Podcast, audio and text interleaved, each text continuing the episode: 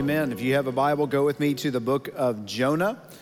Jonah chapter 1 will be uh, in Jonah 1 today, uh, tonight, near the end of your Old Testament. Okay, so Jonah is in the section of the Old Testament called the Minor Prophets. Uh, it comes right after the book of Obadiah. Uh, and so go to Jonah chapter 1. We'll be there here in just a second. We'll spend the next several weeks walking uh, verse by verse through the book of Jonah. Uh, few years ago now, uh, it's been probably about five or six, Ashley had picked up our two daughters from elementary school and was driving them home. And Judson was very little at the time. And so she had the three of them in our, our minivan. And for whatever reason, they, they were just calling uh, out to her often. So they were kind of arguing with each other and they're, they're asking her for things and they're, uh, they're saying from the back seat about 35 times within a mile Mama, Mama, Mom, Mom, Mom. And so, you know, Mom, he's, he's messing with me, or Mom, she's, she's doing this, and tell her to stop. And so finally, Ashley had just had enough after 35 times. And She goes, That's it. Nobody say mom for the rest of the trip till we get home. Can't say mom anymore. And so it got real quiet in the back.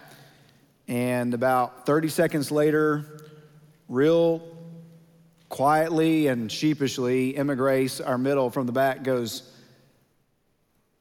Ashley? and uh, tried to get her attention that way.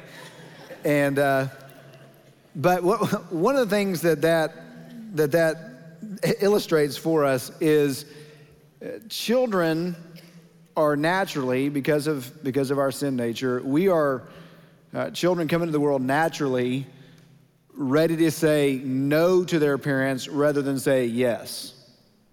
They come in ready to disagree with their parents rather than agree with their parents. And if we're honest with each other, that doesn't go away when you're out of childhood, right? Okay, so when you're a teenager, you're even more likely to say no to your parents. When you become an adult, you, you know, you think you know better than your boss, and you think you know better than your supervisor, and you think you know better than the government, and you think you know, you know better than the experts on TV. I mean, uh, if the last year has taught us nothing, then, you know, we probably all know better than the experts. I don't know. But we, we, we are programmed when it comes to authority to say no rather than say yes. And we come to a story here, probably a, a, famous story, probably most of you know at least some of the, the, the contours of this story in Jonah, where God's prophet says no to God rather than saying yes to God. And so I want to talk about uh, what that means for us. If you go Jonah chapter 1, verse 1, if you would please stand to your feet out of reverence for reading the words of God. We're, we're going to read the whole chapter, uh, starting there in verse 1. This is the word of the Lord. Now, the word of the Lord came to Jonah, the son of Amittai, saying, Arise, go to Nineveh, that great city, and call out against it, for their evil has come up before me. But Jonah rose to flee to Tarshish from the presence of the Lord. He went down to Joppa and he found a ship going to Tarshish, so he paid the fare and went on board to go with them to Tarshish away from the presence of the Lord. But the Lord hurled a great wind upon the sea, and there was a mighty tempest on the sea, so that the ship threatened to break up. Then the mariners were afraid, and each cried out to his God, and they hurled the cargo that was in the ship into the sea to lighten it for them. But Jonah had gone down into the inner part of the ship and had lain down and was fast asleep. So the captain came and said to him, What do you mean, you sleeper? Arise, call out to your God. Perhaps the God will give a thought to us that we may not perish. And they said to one another, Come, let us cast lots that we may know on whose account this evil has come upon us. So they cast lots, and the lot fell on Jonah. And they said to him, Tell us on whose account this evil has come upon us. What is your occupation and where do you come from? What is your country and of what people are you? And he said to them, I am a Hebrew and I fear the Lord, the God of heaven, who made the sea and the dry land. Then the men were exceedingly afraid and said to him, What is this you have done? The men knew that he was fleeing from the presence of the Lord because he had told them. And they said to him, What shall we do to you that the sea may quiet down for us? For the sea grew more and more tempestuous. And he said to them, Pick me up and hurl me into the sea. Then the sea will quiet down for you, for I know it is because of me that the great tempest has come upon you. Nevertheless, the men rowed hard to get back to dry land, but they could not for the sea grew more and more tempestuous against them. Therefore, they called out to the Lord, O Lord, let us not perish for this man's life, and lay not on us innocent blood, for you, O Lord, have done as it pleased you. So they picked up Jonah and hurled him into the sea, and the sea ceased from its raging. Then the men feared the Lord exceedingly and they offered a sacrifice to the Lord and made vows. And the Lord appointed a great fish to swallow up Jonah. And Jonah was in the belly of the fish three days and three nights. May God bless the reading of his word. You may be seated. Just to give you some, some background so we understand as we walk through this chapter, Jonah was a prophet during the prosperous reign of wicked King Jeroboam II. You can find this in 2 Kings in chapter 14, verse 25. And Jonah was a prophet who kind of had a positive message. And unlike some of the other prophets who were called out to speak to the people of Israel and call them to repentance, Jonah's message was one that God would restore land to the nation of Israel. And yet, God comes to him here in Jonah chapter 1, and he calls him to go and preach against Nineveh. He says, that great city. And this is the first time in the history of Israel that a prophet was called to leave his homeland and speak to Gentiles, to speak to non Jews. And so he calls Jonah to preach against Nineveh, and he says it's, it's a great city. Now, Nineveh was great for many reasons. It was great because of its size, it was great because of its significance, and it was great because of its sin. It was great because of its size. There were 120,000 people in the city of Nineveh, which was a great number of people in those days. It was great because of its significance. Nineveh was a major city within the Assyrian Empire, and the Assyrian Empire was the superpower of the day. It was the dominant empire in that day and age. In fact, there had been a prophecy that had already been given to Israel that the Assyrian Empire would come in and destroy the northern kingdom of Israel and, and wipe them out and take them off into exile. In fact, that happens within 40 to 60 years after the book of Jonah, uh, where the Assyrian Empire comes in and wipes out the northern kingdom of Israel. And so Uh, Assyria and Nineveh, its major city, its great city, was kind of public enemy number one in the nation of Israel. And it was also great because of its sin. The text tells us that God called Jonah to preach against them. He says, Because their evil has come up before me. And history tells us, and even in the Bible, Nahum and other prophets called Nineveh the city of blood. It was, that these were a ruthless people, a violent people, uh, an aggressive people. In fact, history tells us that the Assyrian Empire and the city of Nineveh would, would take prisoners that they had uh, captured and tear their arms off and tear their legs off. History tells us that one time, that often many times, they would, they would dig a hole in the sand bury their prisoners in that hole up to their neck, take out their tongue, and nail it to the ground. They would build skulls of pyramid, out, uh, uh, pyramids of skulls outside of cities that they had defeated and captured as a warning to anyone who passed by on the road. This is what happens if you mess with the Assyrian Empire. They were a ruthless and violent people. And God calls Jonah to go and to basically preach hellfire and brimstone, to, to speak judgment. He says, Go preach against them. But Jonah says no. In fact, Jonah not only says no, he goes in the opposite direction. Assyria is to the east.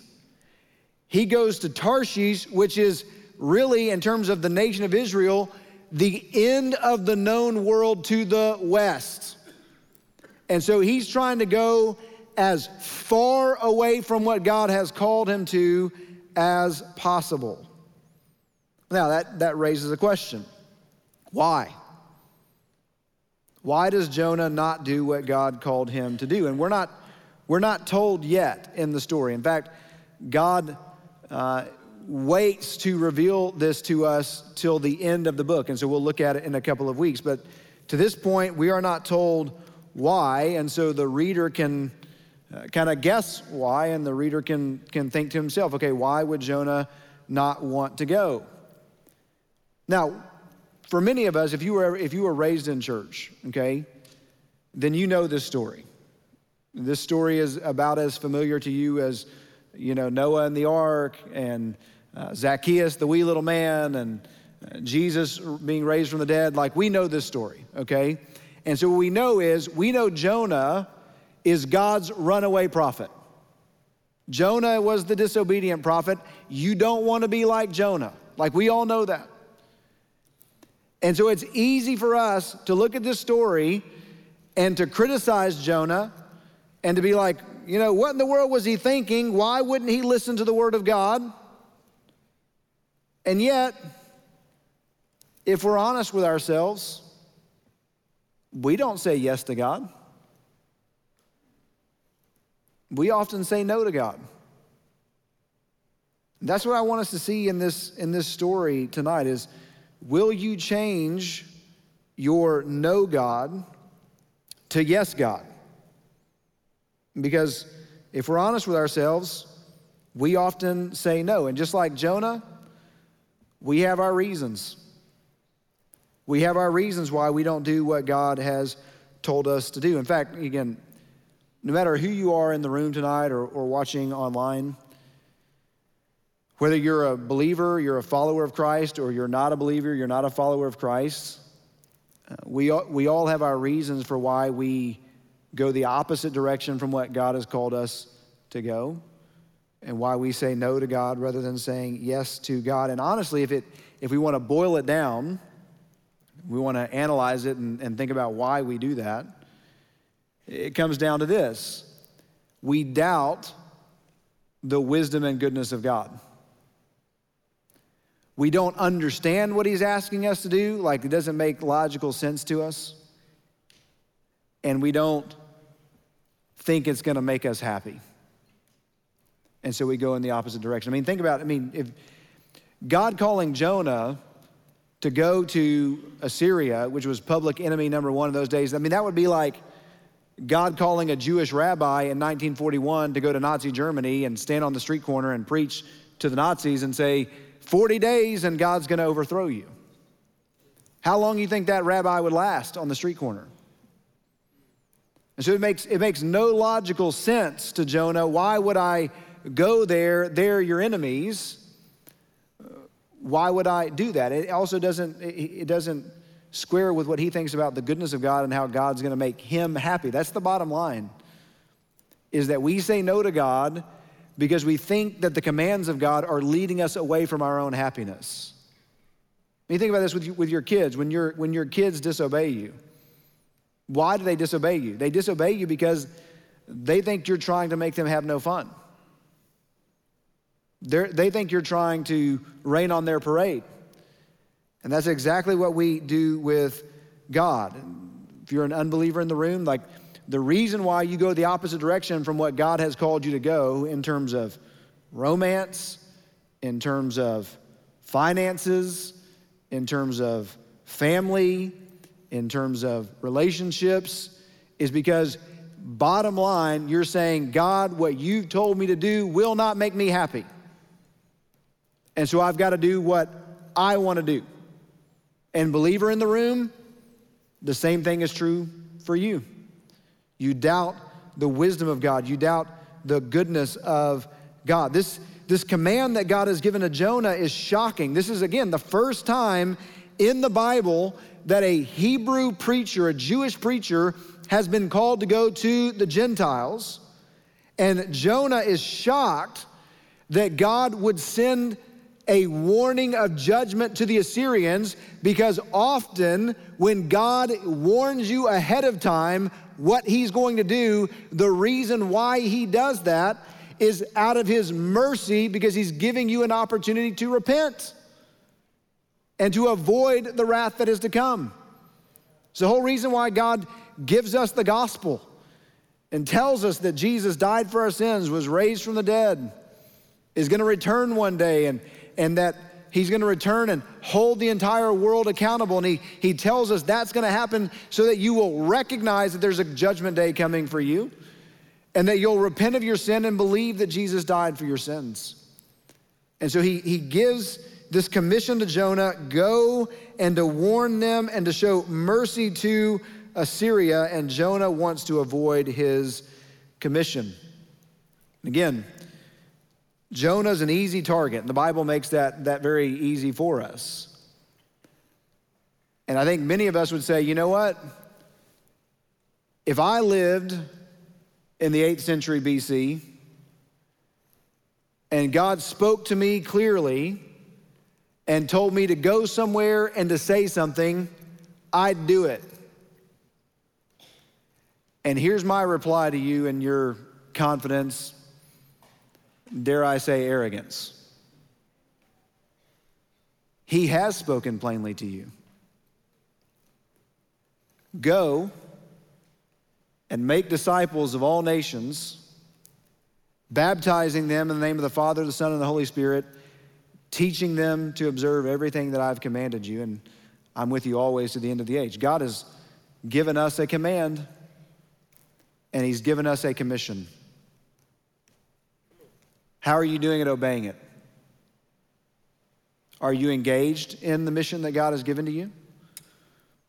Or are you just somebody who shows up every week and listens to some singing and listens to some preaching and goes home and thinks about maybe what that means for you and for your own life, but not what it means for you and how you're to be an ambassador to others.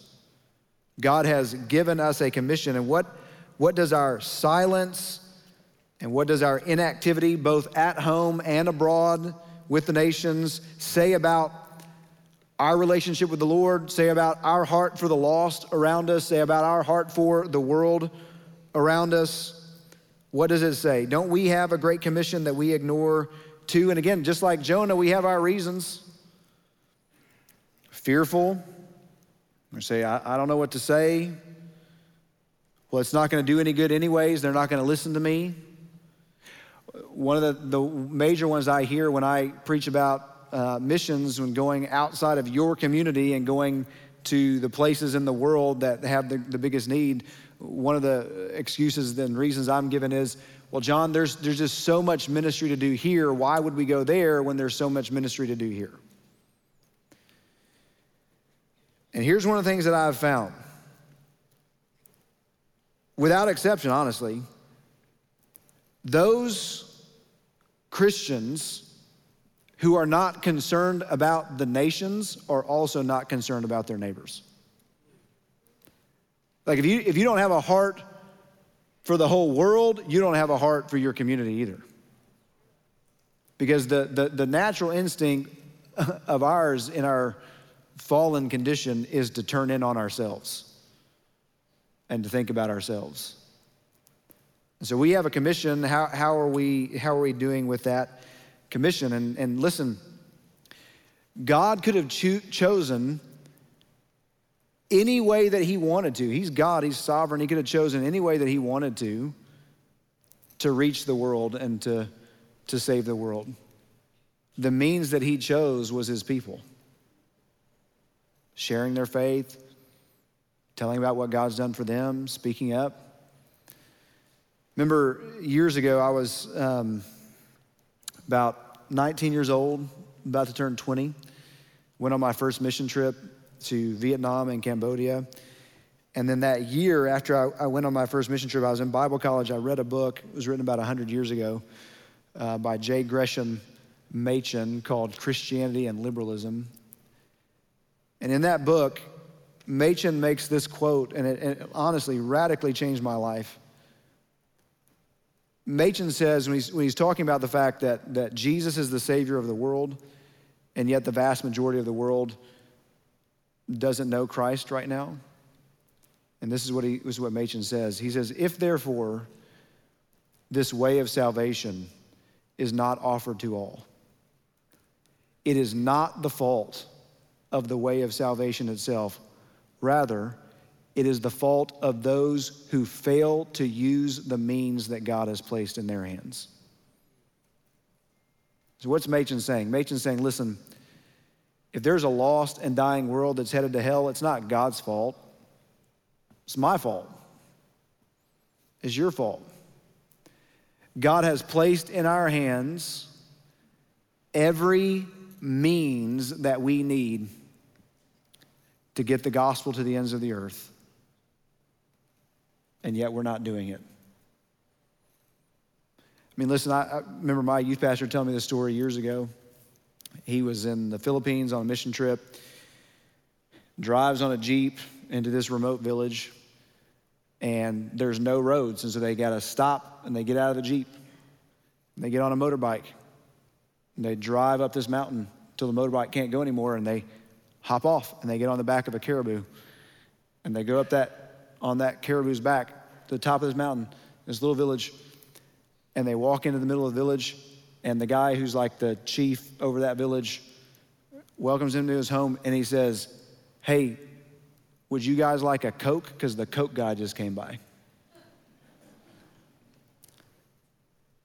And Coke has gotten to the ends of the earth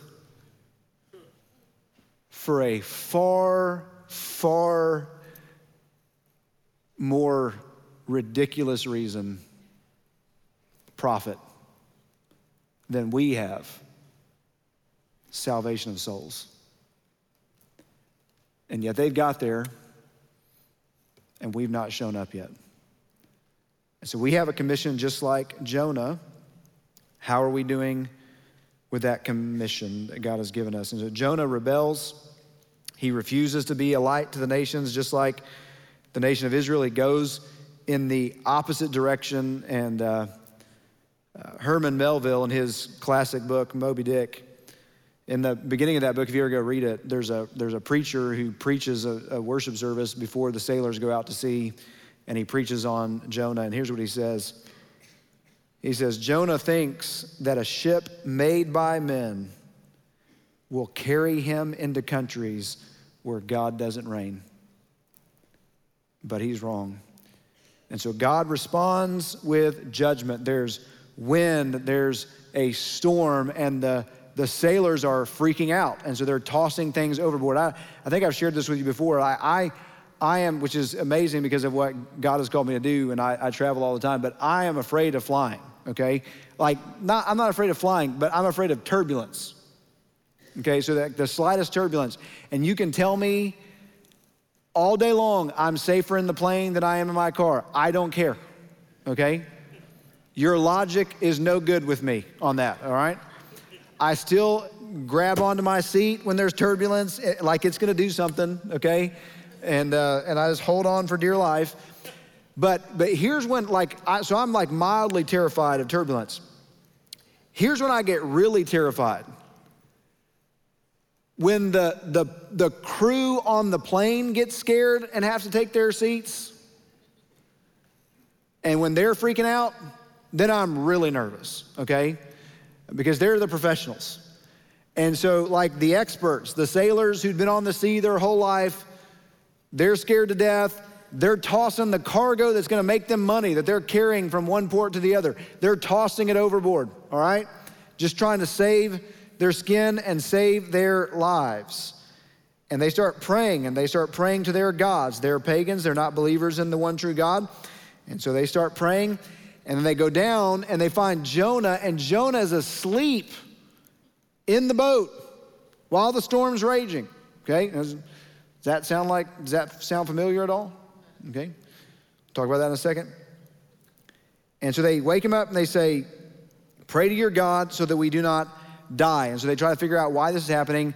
They cast lots, which may seem to us like an outdated mode of trying to figure things out, although Proverbs talks about that the lot belongs to the Lord. And so they cast lots and it falls to Jonah. So they know Jonah's responsible and they start to interrogate him. Okay, who are you? Where are you from? What are you doing? What race are you? So they, they begin to, to bring uh, ethnicity and race into the equation. And so that is a foreshadowing for us that this may be important to what's happening here. We'll talk about that more in the, in the coming weeks. And so Jonah answers, I'm a Hebrew, and I worship the Lord who created the sea and the dry land. He's the one in control of all of it. He's not some tribal or territorial deity that's just over a few things, he's over the whole thing. And that scares them even more. And they're like, okay, if he's the God of the sea that we're on right now in the storm, and he's, he's the God of the land that we came from, how in the world did you think you could run from him? And so they say, what do we, what do, we do? And he says, You got to throw me, throw me in. And here's the thing the, the amazing thing about this story, and there's so many things that we could dive into in this story, but the amazing thing is that, that they're more concerned about Jonah than Jonah is about them. Like the, the lost people, the unbelievers in the story, are more concerned about the believer than the believer is about them. This is an indictment on us. Finally, he says, Throw me in. He, he starts to show a little bit of concern for the people. He says, he says, I know it's because of me that this has come upon you, and so throw me in and you will be saved. And so he starts to, to show a little bit of compassion to the Gentiles. And I, I just, this is not something that's in the text, this is a question I have. I do, I do wonder if these sailors are the first real Gentiles that Jonah has ever met. Like if they're the first real non Jews that he has ever met. And because I can tell you this um, I, have encountered so many people, and I, I was one of them, who said, I can never go on a mission trip overseas. I, I can never go out of the United States of America. I'd be scared. I'd be confused. I wouldn't know what to do. That's just not my thing. I don't, I don't want to do that.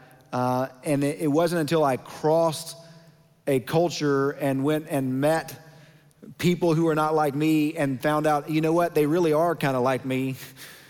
Um, they're just people like me trying to make their way through the world and they need Jesus. And so, mission trips, I just encourage you, mission trips are a great way to break down cultural stereotypes and to help you get the heart of God for the world uh, that he has. And so uh, Jonah finally shows a little bit of concern for them, and they're reluctant to throw him overboard, but they finally do, and they pray to the Lord. They finally, they don't pray to their gods, they pray to the one true God. And they say, Don't hold this against us. Don't, don't, uh, we're doing what, what we have to do, and you're the one who's created this storm. And so they, so they throw Jonah into the boat. And we, we do see a real contrast between Jonah and the sailors, right? When the storm comes up, the sailors call to their gods, but the captain of the ship has to ask Jonah to pray to the Lord. The sailors attempt to save Jonah's life, and yet Jonah is fleeing the presence of God because he doesn't want to see Gentiles saved. The sailors at the end of the story fear the Lord. Jonah claims that he fears the Lord, but his actions have not shown that to be true.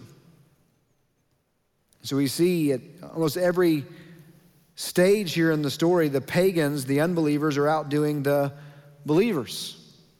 Now, that, that tells us a couple things. One, that tells us that our salvation is about the mercy of God, not our good works. but it also is an indictment and a challenge to us that we should respond differently than the world responds.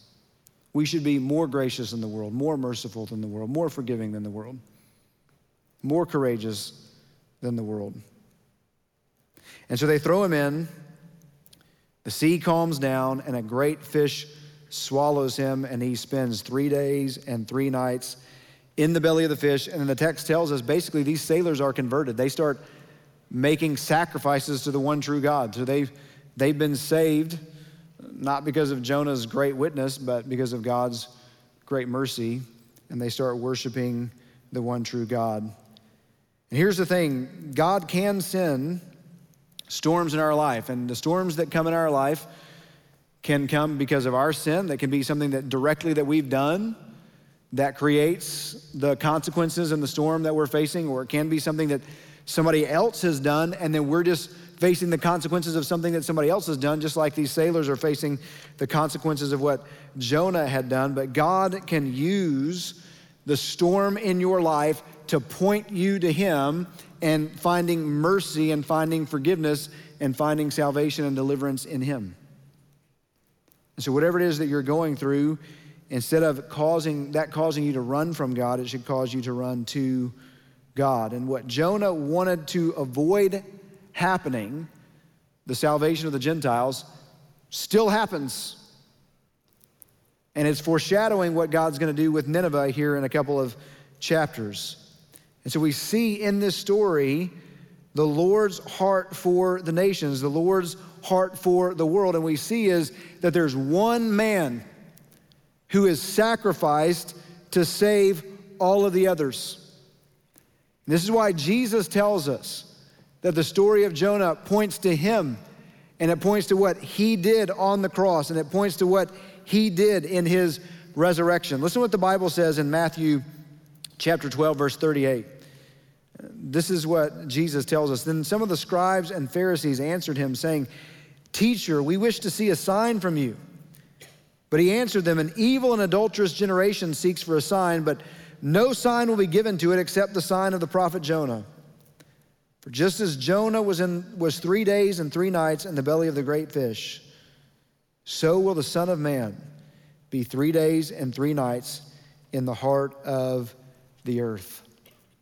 And so Jonah points us to Jesus, but we see that because Jonah's kind of the, the anti Jesus, right? Jonah was a disobedient prophet, Christ was an obedient prophet.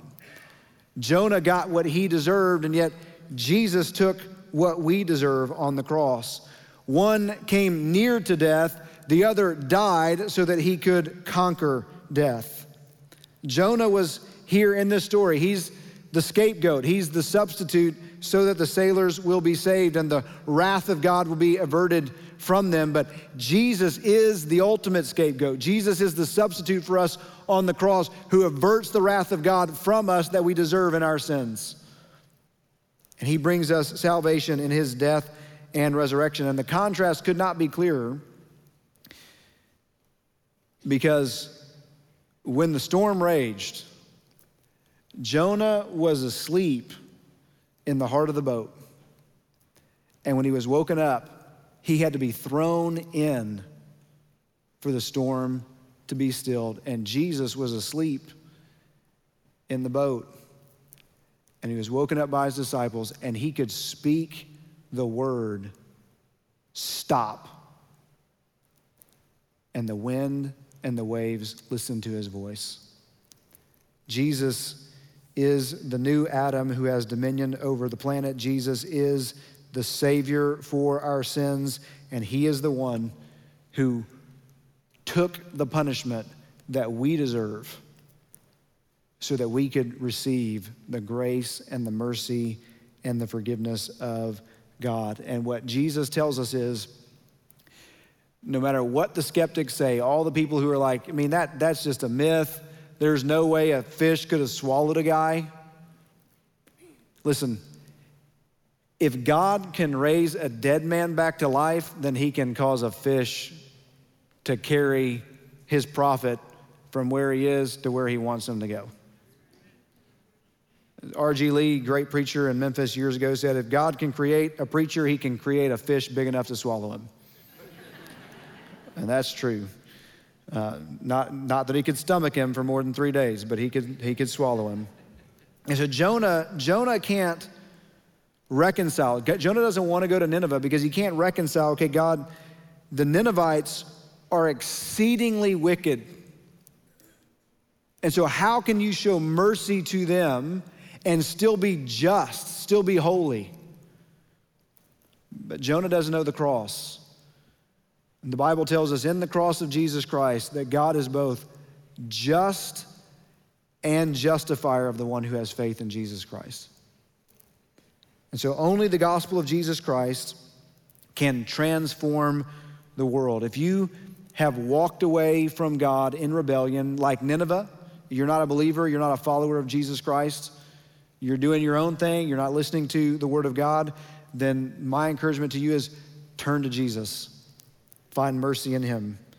And if you've walked away like Jonah in your self righteousness and thinking you know better than God, then same thing is true for you. Repent turn to Jesus, find mercy in him. Only the gospel can transform sinners and Pharisees alike and make us those who love the world and have a heart for the world. The Bible tells us, Genesis chapter 12, this is the background to everything that's happening here. God says to Abraham, I'm going to bless you. Through you, I'm going to bless all the nations of the earth. That tells us God blesses us for one reason so that we can be a blessing to other people not so that we can hold that blessing to ourselves. And so, how do you need to be a part of the commission that God has given you? Some of you in this room need to put your faith and trust in Jesus Christ, become part of his family, become somebody who is an ambassador for him. Some of you in this room need to start inviting your neighbors or inviting the people you go to school with or the people that you work with to church so they can come here and hear the gospel. Some of you need to learn to serve foreigners who are here in our midst, in our community. Not say, well, they're, they're different from me, and why don't they go back home and they don't belong here? No, they're here.